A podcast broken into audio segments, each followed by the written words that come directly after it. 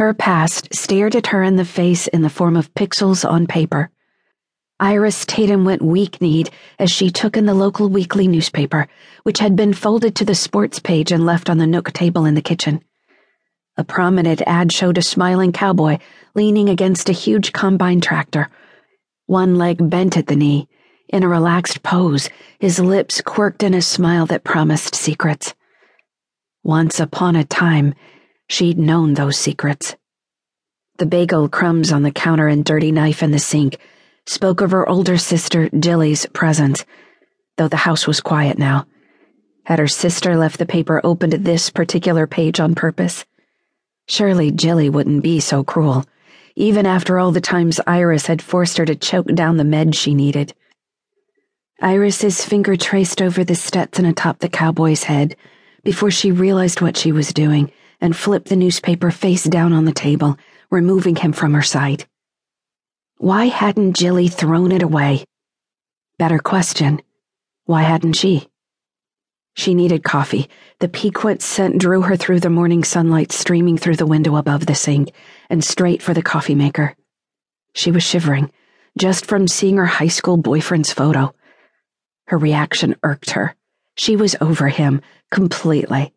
It had been five years since he'd disappeared from her life, without a word. But she almost sloshed her coffee over the rim of her mug, and her spoon clinked noisily against the sugar bowl. She had to get herself under control. If she were a little bit undone, at least no one was here to witness it. She clung to the counter with both hands, leaning forward and breathing noisily through her mouth. It was only because she'd never gotten closure. That was it. She let go of the counter and bent in half, reaching behind her calves and tucking her head to her knees in a stretch. She exhaled as evenly as she could, imagining that she expelled the negative feelings with the breath. Straightening up, she stood at the window, looking out over the spread Uncle Joe had left her and Jilly. The wheat was aging nicely, thanks to the spring rains. Cattle dotted the furthest field, and the faded red barn stood sentinel. Three years had passed without her uncle, and the grief had faded, as had the urges to check over her shoulder in case he walked through the door. After spending all her teenage summers here, and then her senior year of high school, she'd learned the rhythm and seasons of ranch life.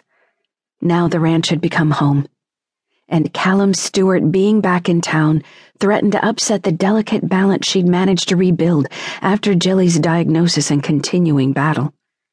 Was he back? She quit pretending that she wasn't dying to know and plunked herself and her coffee mug down at the nook table. She flipped the newspaper so that the cowboy's photo was back in view. A sip of coffee left an aftertaste of bitterness. Why was a long departed bull rider featured in an ad for a local custom harvester? She let her eyes follow the lean, rangy lines of his picture. He looked good but then when hadn't he? She'd been flustered by that smile the first time they'd met. But it was seeing his vulnerability over the next summer that had made her fall in love with him. But she wasn't that girl anymore. That girl had grown up, moved on. She saw the headline on the same page Local bull rider returns to his roots. What? The article gave sparse details about him partnering with a local custom harvester. No dates were mentioned, but the article clearly stated he was moving back to Redbud Trails. It didn't make sense. Back when they'd made plans to run away together, he'd vowed that once he got out, he would never come back to Redbud Trails. He'd wanted to leave his past, and all the people in town who wouldn't let him forget it, behind, including her father. She'd been so in love with him. She would have gone anywhere with him. Until he'd left without her abandoning her without a word.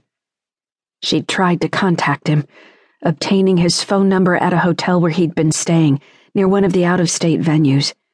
But he'd hung up on her. He'd well and truly left her behind. What would make him come back? Why now? The doorbell rang.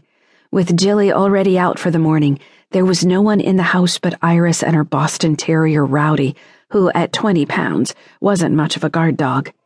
His toenails clicked on the wood floors as he followed her to the front door. If Jilly had left the newspaper article as a warning that Iris's past had come calling, it wasn't warning enough. She opened the door to find a dark haired cowboy on the doorstep.